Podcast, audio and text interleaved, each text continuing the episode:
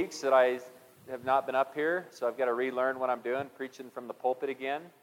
And uh, it's funny, you know, I, I stand back there during worship and I kind of sing by myself a little bit, and then uh, I kind of see the seats slowly filling, and I thought, man, it's three reasons why the church body is light this morning. Uh, and one is it's summertime, which is pretty normal. People are camping or on the river or, you know, doing whatever.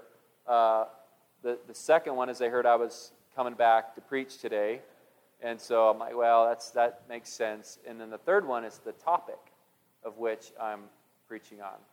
And that's why people decided not to show up today. And that's okay. They can listen to it online and be convicted in the comfort of their own couch. Um, I've reviewed the last four weeks of messages, and uh, Steve and Brian and Justin uh, preached on. Was that the three that preached, if I remember right? Is that accurate? On uh, what's that? And Treese, thanks. Sorry, Treese. Yep. Uh, on uh, forgiveness, fasting, uh, treasure in heaven, and then worthy, worry and anxiety were the four subjects that have been preached on in general over the last four weeks. for those of you that are first time today. Uh, we've been going through the Sermon on the Mount found in Matthew chapter 5, 6, and 7, the longest recorded sermon of Jesus and his words. And uh, after hearing the last four sermons, I've listened to them either online or I was here. Uh, I wanted to go back and preach on every one of those subjects again. And it wasn't because I wanted to uh, fix anything that was said. I enjoyed every message, I got something from every message. It was because if you look in Matthew 5, 6, and 7, and those just the latter, the latter part of Matthew 6, there's so much depth in, in that teaching of Jesus that it almost warrants going back and preaching on, another, on that same subject again. Um, but I decided not to. I decided to go uh, and move forward into Matthew chapter 7, uh, which is the subject we're going to be talking about today, which is maybe why people decided not to show up and it's the concept of judging others. Uh, that's what Jesus addresses in Matthew chapter 7. And uh, before we get into the judging others topic, because we've all heard this in Christianity, um, when you look at Matthew 5, 6, and 7, and if you don't want to, if you're not a churchy type person and you're not someone that just gets here every week and you're not super interested in it, just take a little pocket Bible or get an app and just read the words of Matthew 5, 6, and 7. And it just, the application of the lessons from Jesus, they all boil down to basically one subject. And it's where's your heart? It, it, it's a heart topic. Every, every subject in Matthew 5, 6, and 7 is a heart topic. And this morning, looking at Matthew 7, Jesus says, uh, Judge not, and we're just going to read the first five verses Matthew 7, 1 through 5. I'm not even going to get into do not cast your pearls before swine or the give to dogs what is sacred or holy. We're going to look at Matthew 7, 1 through 5. It says, Judge not that you not uh, be judged, for with the judgment you pronounce, you will be judged, and with the measure you use, it will be measured to you. Why do you see the speck that is in your brother's eye, but do not notice the log that is in your own eye? Or how can you say to your brother, Let me take the speck out of your eye when there is the log in your own eye? You hypocrite, first take the log out of your own eye, and then you will see clearly to take the speck out of your brother's eye. Now, anybody that's ever verbally claimed Christianity or have had religious conversations with people or have paid attention at all when it comes to the divine nature of God and the secular world. They've heard the saying or something along lines of, well, you're not to judge. Christians aren't supposed to judge. It's not within their realm of expertise, it's not within their, their role as a human being is to judge other people. Have you heard something along that line? I, I have. I don't think I'm, I mean, I hear, I see a lot of uh, heads nodding up and down, but I, I've heard that, that we're not supposed to judge. And you know, an example is if, you know, you see two men walking down the aisle, or you see a video of two women exchanging vows on the courthouse in California or Colorado or wherever, and someone will make a comment like, you know, that's just not right. That's not how God intended it. And somebody in the secular realm will say, well, who are you to judge? Is that making sense? Like we make a statement on something, we, we see something that for whatever reason doesn't resonate with us in our hearts, and we say that's wrong or that's not right. And then somebody from the other side, if you will, will say, Well, who are you to judge? That's not your job. So this morning, I want to look at this concept of judgment in the Bible. And anybody that knows me at all, just a little bit, and heard me preach, knows that I believe what the scriptures teach. I'm not, you know, I'm, I'm not a smart man. You know, Forrest Gump. I believe what the scriptures teach. I can follow the scriptures fairly well. I can look at them, I can study them, I can read them, and I can go, oh, this is what Jesus is saying. Or this is what the Apostle Paul meant when he said this by looking at things in context. So for me to get outside of the Word of God, I start using my own mentality, my own brain, my own experience, and oftentimes when you do that, it leads you away from truth. Because we all have experiences, we all have an upbringing, we all have friends and family that are different than each other's. And so if we base our understanding and our knowledge on our own understanding and our knowledge, we're, we're doing a disservice to ourselves as Christians. So I want to look at what the Word of God says as far as judgment goes. It may surprise you, it may not. I don't know. Let's find out. So, in order to get to the, the, the idea of what Jesus is talking in Matthew 7, or just the overall idea of judgment or judging others, we've got to go back to the basic word judge. What does it mean to judge? And in, in the, the modern day, I don't know if it's from the Webster's or whatever, it says it's to form an opinion or conclusion about something or someone. To, to form an opinion or a conclusion about someone or something or situation. That's, you're making a judgment call. You're judging based on what you're seeing. In the Hebrew, the word means to pronounce a sentence for or against, to punish or to vindicate. They made a judgment call. You're guilty, you're innocent. God will judge. And then, and it also talks about uh, the Israelites judging their neighbor. We'll look at that later. In the Greek, the word means to decide mentally or judicially, to try, to condemn, to punish, to call into question. That is what the word literally means in the Hebrew, in the Greek, in the modern day. It's the, it basically boils down to to form an opinion on something. I see something and I go, that's right or that's wrong. Okay? So, I've got to ask a couple of questions. When is judgment, when is judging others considered wrong? Well, we've seen the first one in Matthew 7. He says very clearly, Judge not, that you not be judged. Don't judge other people, okay, uh, so that you're not judged. For with the judgment you pronounce, you will be judged. And with the measure you use, it will be measured to you.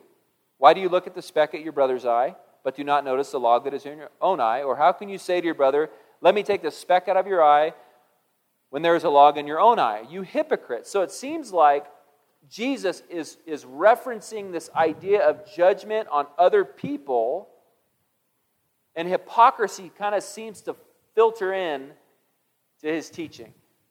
Like you're judging other people. You've got this little tiny speck of sawdust in your eye, and he, and he goes to the extreme and says, But you who are, who are saying to someone who has a speck in their eye, have an entire log sticking out of your eye. And so he's calling them hypocrites when he's saying, When you do this, you are a hypocrite. You're an actor. You come from the Greek word Hippocrates, where you are a play actor with the wood mask on your face, where you're saying you're one thing, but you're actually another when you remove the mask. You hypocrite.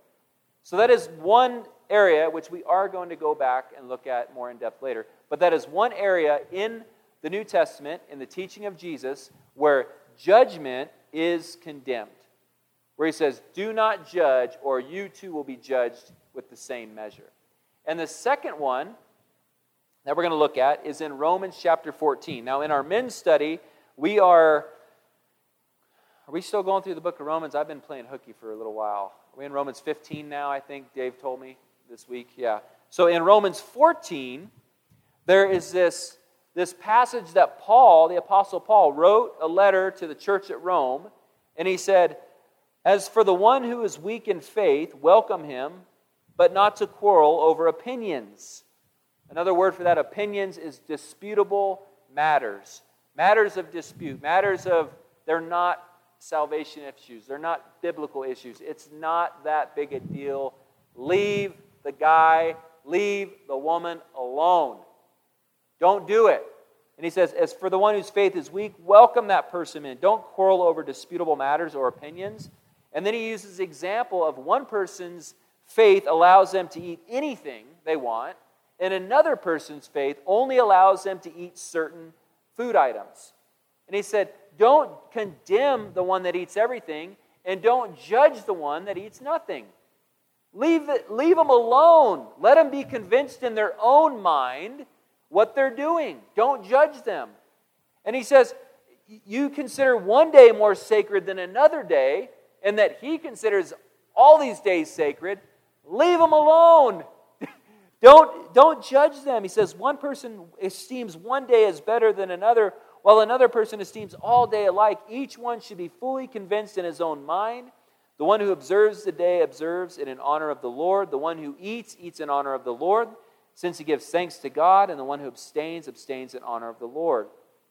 Verse 10 Why do you pass judgment on your brother, or why do you despise your brother?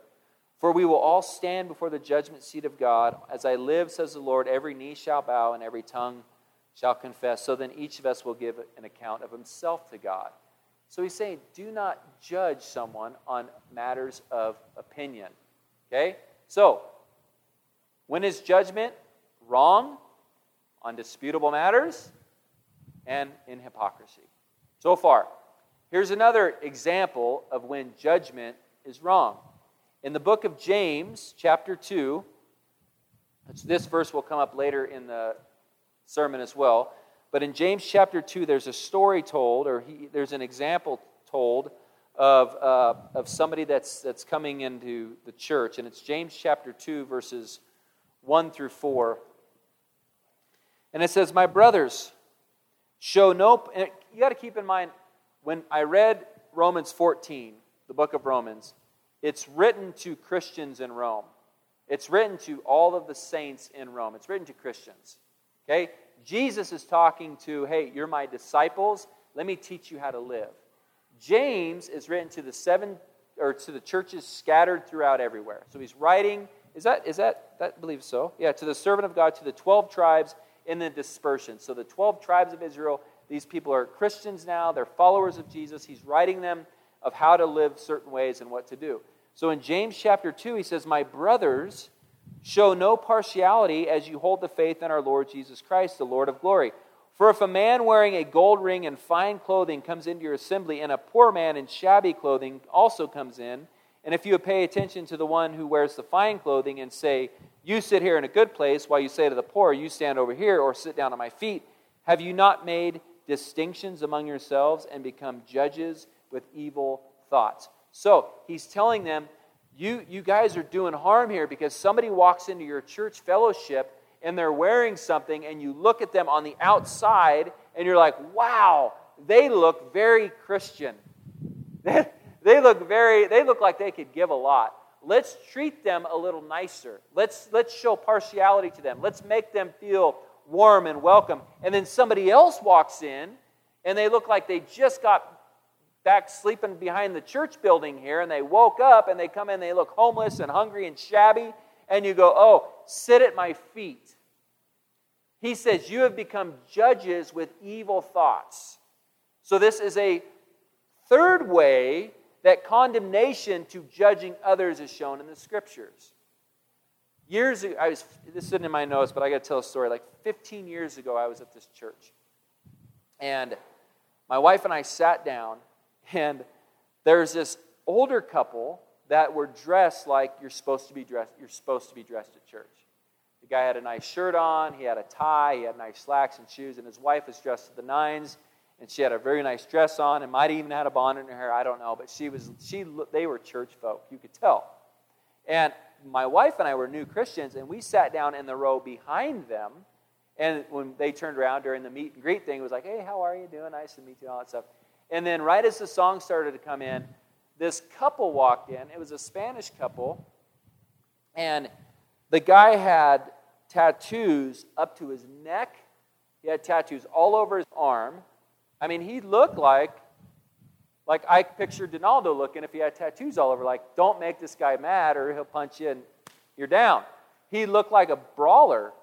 And he walked in, and I've known, I mean, I've had friends with tats everywhere. Kyle leading our worship, or worship guy, he's tats everywhere. I mean, he just didn't look like the traditional church person. So this couple walked in, and they were real friendly, and we said, hey, nice to meet y'all, and in between songs, and they introduced themselves. And I noticed the man, like, tapped his wife, and there was this look of, like, disgust on his face as, as, they, as they walked in. And I was so, I remember how livid I was because I could read into the guy's soul by the way he was looking at a person and judging purely based on exterior appearances.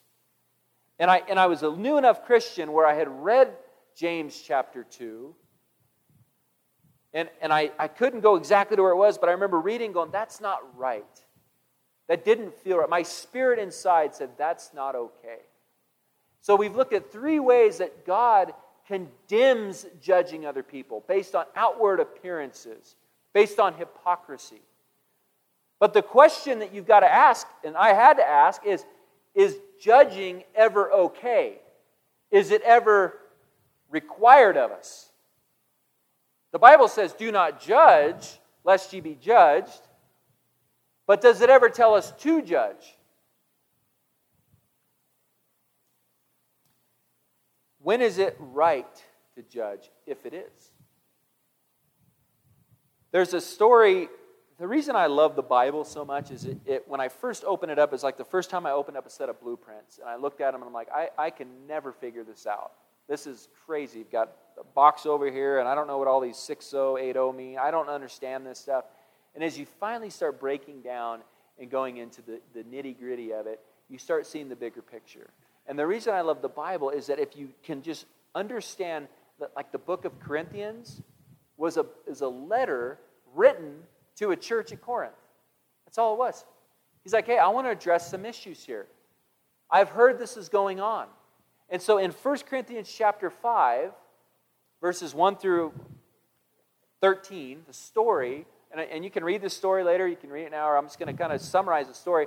There's this guy who has a sexually immoral relationship with his stepmom, presumably his ex stepmom. You know, that would be even worse if it could be worse. So he has this relationship, this physical relationship with his stepmom.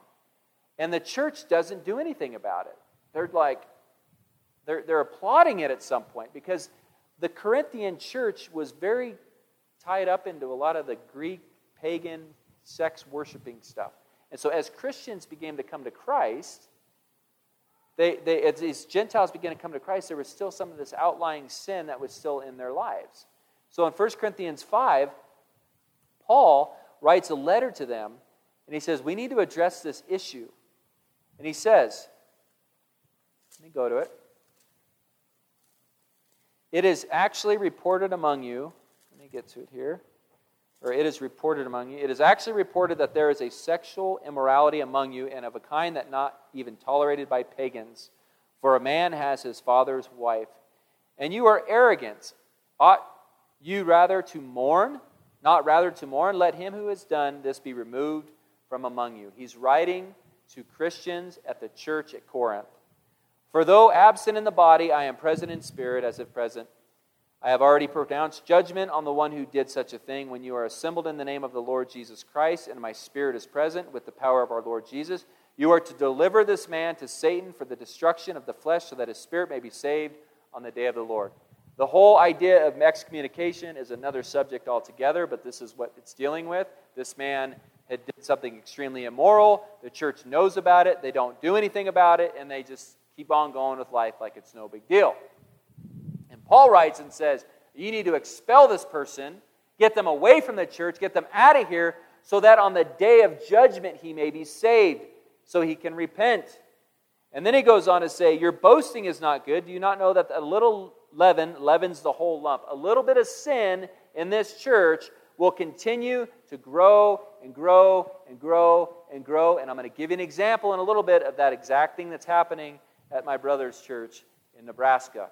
Now, he says, I wrote you in verse 9 I wrote you in my letter not to associate with sexually immoral people. Well, aren't we just the exclusive members only group?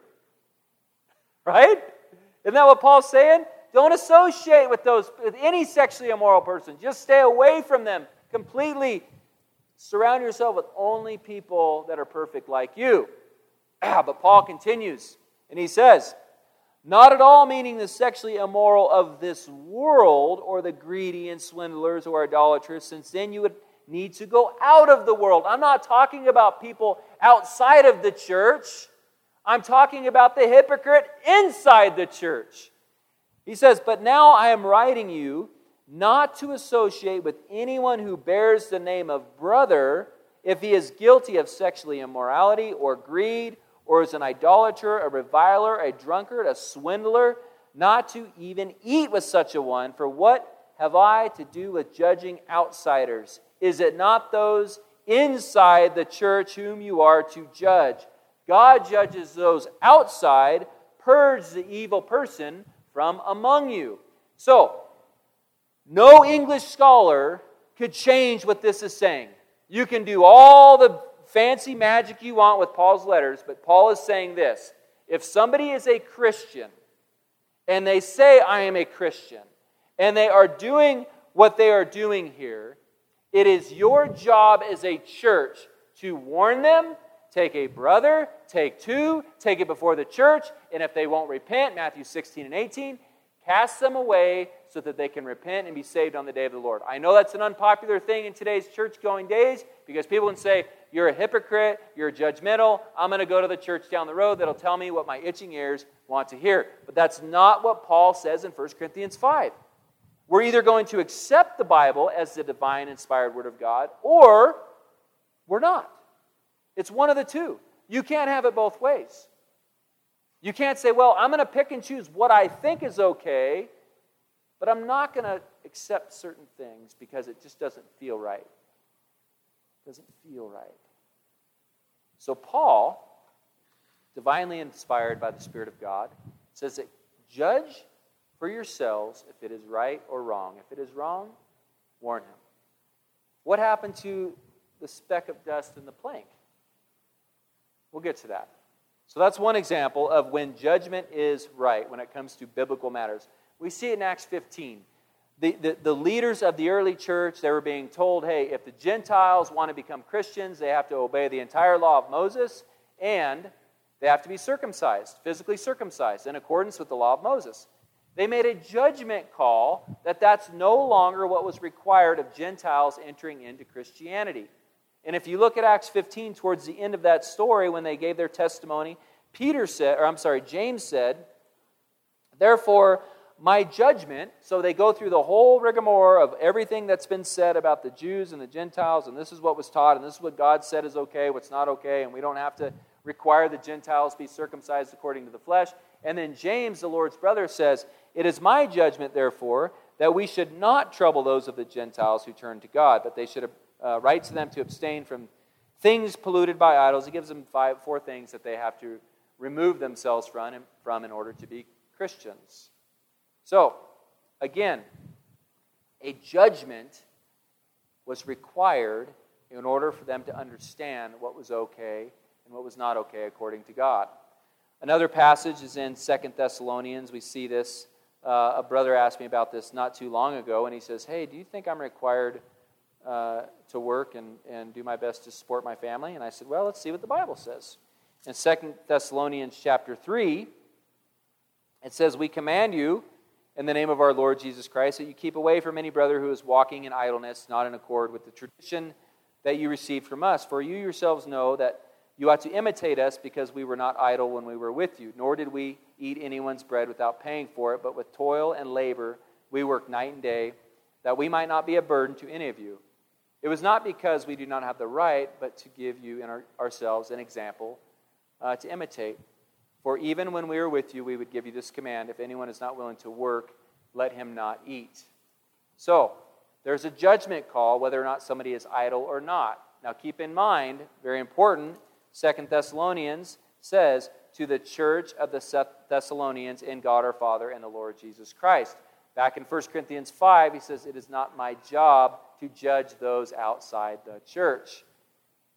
In the church body, we are called example after example. That's one in Thessalonians, Matthew 18 talks about if a brother sins against you, you've got to go to them and say, Hey, Ryan, you sinned against me. And you, knowing Ryan, he'd say, Man, I'm sorry, what did I do? And I would tell him, He's like, Nate, I had a bad day, I apologize. But if he were to say, You know what, Nate, you're an idiot, forget you, I stand by what I did, and I go, Hey, uh, let's see, Treese, you're big. Will you talk to Ryan with me? And then he's like, Well, I'll take both of you on. I'm crazy. I'm not going to repent. Then you take it before the church. There's a judgment call that comes with making a discernment on something is right or wrong within the church. Is that making sense? Like we we got to be careful not to get so ecumenical where we don't follow the word of God. Following the word of God is it is not my job to judge those outside the church. It is my biblical responsibility to judge those inside the church. But when I do, I better be able to look in the mirror, make sure that I'm clean. Better make sure I don't have a, a, a plank in my eye before I go to Ryan and say, Ryan, I saw you uh, California stop through that stop sign, buddy. You know, I know I just did a hit and run and killed six people, but what you did was wrong. Uh, who doesn't? It's not a sin if you don't get caught. just kidding. just kidding. So, I talked about this qualification. You know, like uh, uh, I mentioned elder. We have one elder here at our church body. For those of you who don't know, it's Steve Wood. And when he and I met together to discuss eldership, we went through the qualifications of an elder very, very, very specifically. And one of the passages that I was encouraged the most about uh, in regards to him being qualified as an elder was because every time we would talk about something, he would go to the Word his response and his answer, I'm not puffing him up. I'm just telling you, this is what encouraged me, is that he would go to the Word of God and say, This is why I believe what I believe. And was able to back it up in context with Scripture. And one of the qualifications of an elder, it says here in Titus chapter 2, it says, For uh, an overseer must be above reproach, the husband of one wife. His children are, believer, are believers. They are not open to the charge of debauchery and insubordination. And it goes on to say, He must hold firm to the trustworthy word as taught, so that he must hold firm to the trustworthy word as it has been taught. And then it says, so that he may be able to give instruction in sound doctrine and also to rebuke those who contradict it. An elder must have the discernment and the judgment to be able to look at something and juxtapose it with Scripture to find out if what he is saying is true. That is a judgment call, oftentimes to be able to look and understand and discern that things are written and spoken and understood in context. And when we fall away from that, when this church body, if this church body, God forbid, ever falls away from that, the end of that is destruction, it's division, it's chasm, it's fighting, it's backbiting. I promise you, that's exactly what happens when you go away from judging things according to the Word of God. When you use your own economic, ecumenical belief system and your own emotion, when you do that, it causes nothing but division. And I, I've been a part of it, I've seen it, I've witnessed it, I've experienced it, and my, one of my best friends is going through that right now. He's in this church of two, three, four hundred people, and they need a new preacher. He called me a year ago and he's like, hey, uh, what do you think about Nebraska? I said, I think it's flat. And I need the Rocky Mountains. I'd love to go visit the uh, fish the Platte, but I need to climb hills. So, he's a part of this church body. They're looking for a preacher. And the search committee, they, they developed a search committee and said, hey, we're going to interview all these preachers. We have this list of questions that we want you to answer. So we know when we talk to this preacher that's coming in if he's going to be a good fit for this church. Said, no problem, send the list. Uh, send the list. There's 11 questions on this list. I'm going to read five of them. Is homosexuality a sin? Is a homosexual relationship, marriage slash marriage, rebellion towards God? Is changing one's gender rebellion towards God? Define salvation. Is hell a literal place? Define baptism. There were seven more questions, all very, in my opinion, easily biblically explained. Go into the book, chapter, verse, and say, This is what I believe about this subject, and this subject, and this subject. Two of the three elders refuse to answer these questions.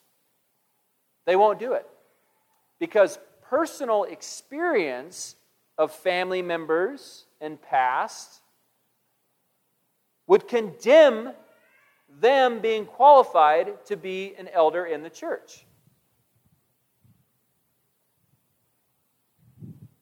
So now, today, we're going to pray about it later. Today, the committee's going to get together. They're going to talk about it.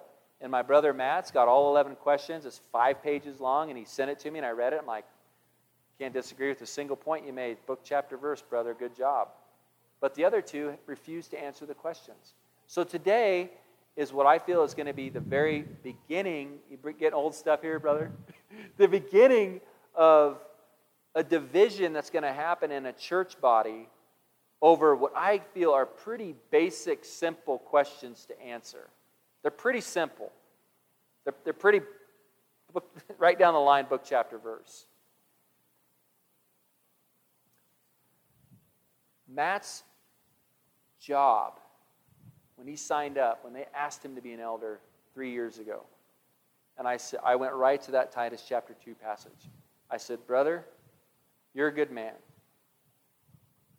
You're a godly man. I know you love the word. Your children are obedient. Your wife's a good, godly woman. If you're going to accept this role, you better be able to refute those who oppose sound doctrine. And that's where the role of an elder is going to be the most difficult for you. Meeting all of these things, yeah, it's not easy, but you can do it. You've done it. But to be able to discern and judge truth from fiction when it comes to Scripture, and to be able to book chapter verse and argue against it, that's going to be tough. I believe you can do it, but you better get in the Word. So he accepted the role, and now he's having to go through the battle, man. I mean, he's in, he's in the middle of the fire right now. And I told him, God will, God will bless your efforts. Speak the truth in love. Always go to the Word. And always go to the Word and speak the truth in love. People will they'll do to themselves what they're going to do because they don't love the Word. So, all that to say, judgment within the church, God requires it. God calls for it. But I cannot say enough what business is it of mine to judge those outside the church? I've never considered that group of people that hold up those signs that says God hates this and they're going to hell. I've never considered them. Maybe this is going to offend some of you, but I'm sorry, I don't care. I've never considered them my brothers and sisters in Christ because they, what they're doing is anti biblical. Jesus never did that. He never had a sign that's what he said was repent, repent, you must come to me, you must follow me. And what is included in that is going to be a laundry list of things we all need to continue to work on. But he never said, I hate you, I hate this. The people that he condemned the most were the hypocrites, which goes right back to Matthew chapter 7 when he says, Who are you to judge someone when you've got a plank in your eye? Take care of your own business before you start going to people and saying, Ryan, you rolled through the stop sign. Take care of your own house, clean your own house up. And when you do that, you can see clearly to say, brother, kids on bikes, man, I, I stopped doing it because I hit a guy on a bike on uh, Cindy Ann and 20 an Orchard. True, I did. Cindy Ann and Orchard. The, I rolled through it. He hit the side of my truck, and I was with, on the phone with Home Depot. And I said, dude, I got to call you back. I just hit a guy on a bike. I got out. I'm like, you okay? He's like, oh, I'm fine. I'm good. All right, well, I'll see you later. All right, I need 76 sheets of half inch OSB. so I cleaned up that. I don't stop, I don't roll through those anymore because I know the danger of it, brother. I don't want you to end up hitting somebody because I care about you and I care about your family and I don't want you to end up in jail. That's the whole point of why we do what we do is to help each other get our hearts fixed so when we stand before the day of judgment before God, He says, Well done, my good and faithful servant. And He doesn't say, I never knew you, you hypocrite. That's the point of Matthew chapter 7. We cannot con- go on condemning our fellow man for every slight infraction when deep in our hearts we've got all this stuff going on.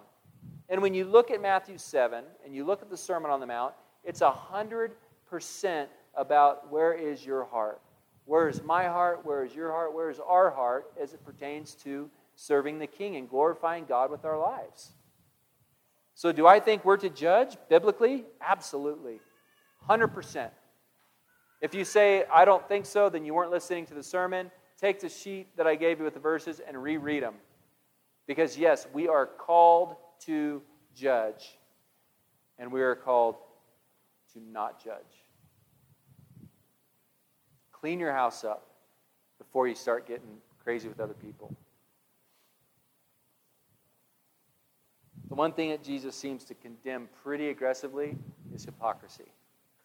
More than anything else, he condemns that. Matthew chapter 23. You hypocrites, you hypocrites, you hypocrites. He tells them, Woe is you, woe is you, you hypocrites. He challenges them, condemns them in Matthew 23 for the way they treat people. When I when I I'm gonna I'm done in about three minutes here, uh, Brian, and then Emily. But um, when I thought when I was reading this passage and studying this passage over the last couple of weeks and really thinking about it, uh, I, I kind of figured this is where we're going to end up, and so I was starting to get into it. I, I kept going back to this passage in Luke 18. I kept thinking about the story of the, the rich Pharisee that was going to come and give a bunch of stuff to God, a bunch of offerings to God. And he comes up to the altar and he says, Dear God, thank you. And I'm paraphrasing. Dear God, thank you so much. I'm not like the sinner. I'm not like the tax collector over here. And then you have the tax collector who's saying, God, have mercy on me, a sinner. The difference you have is one is prideful, one is humble. That's the difference you have between the two. One's full of pride, and look at me, I'm not as bad as that person.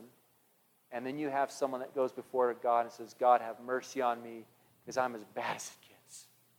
And I need you. I got I need you, Jesus. That's what God is looking for. Trees, that song you played at the end, oh man, brother. Whew. Legit. That's the spirit and the heart that we're supposed to approach the King of Kings with. Like you are everything. You're it. I'm just like I'm I'm just I'm I am I'm clean. I'm I'm gonna come to the altar, God. I'm coming to you. And that's what that sinner was doing, is he was coming to the altar and saying, Arms are open. I'm I'm messed up. If you're not messed up, if there's not something in you that needs recalibrated.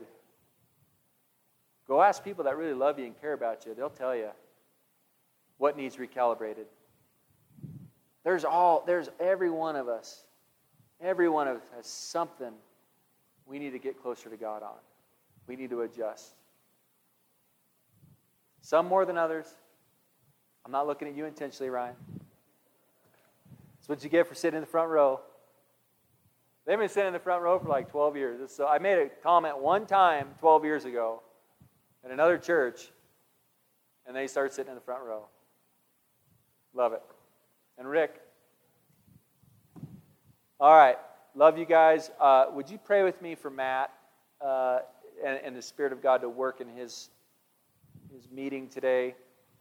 And And then, Brian, you'll prepare our hearts for communion. And then, after communion's done, who? Uh, Emily, we'd love, looking forward to hearing about presentation. So, bow with me.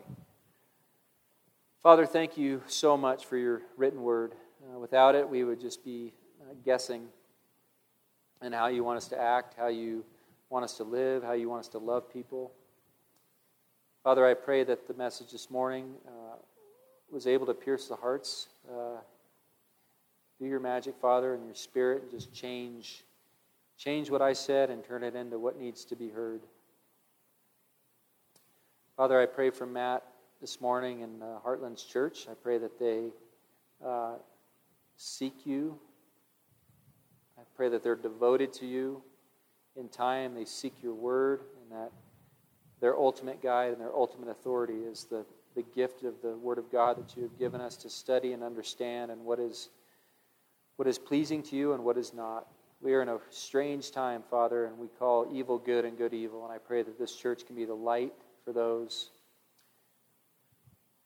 Pray for the people in this room this morning that. Uh, that need you. It's in Jesus' name we pray. Amen.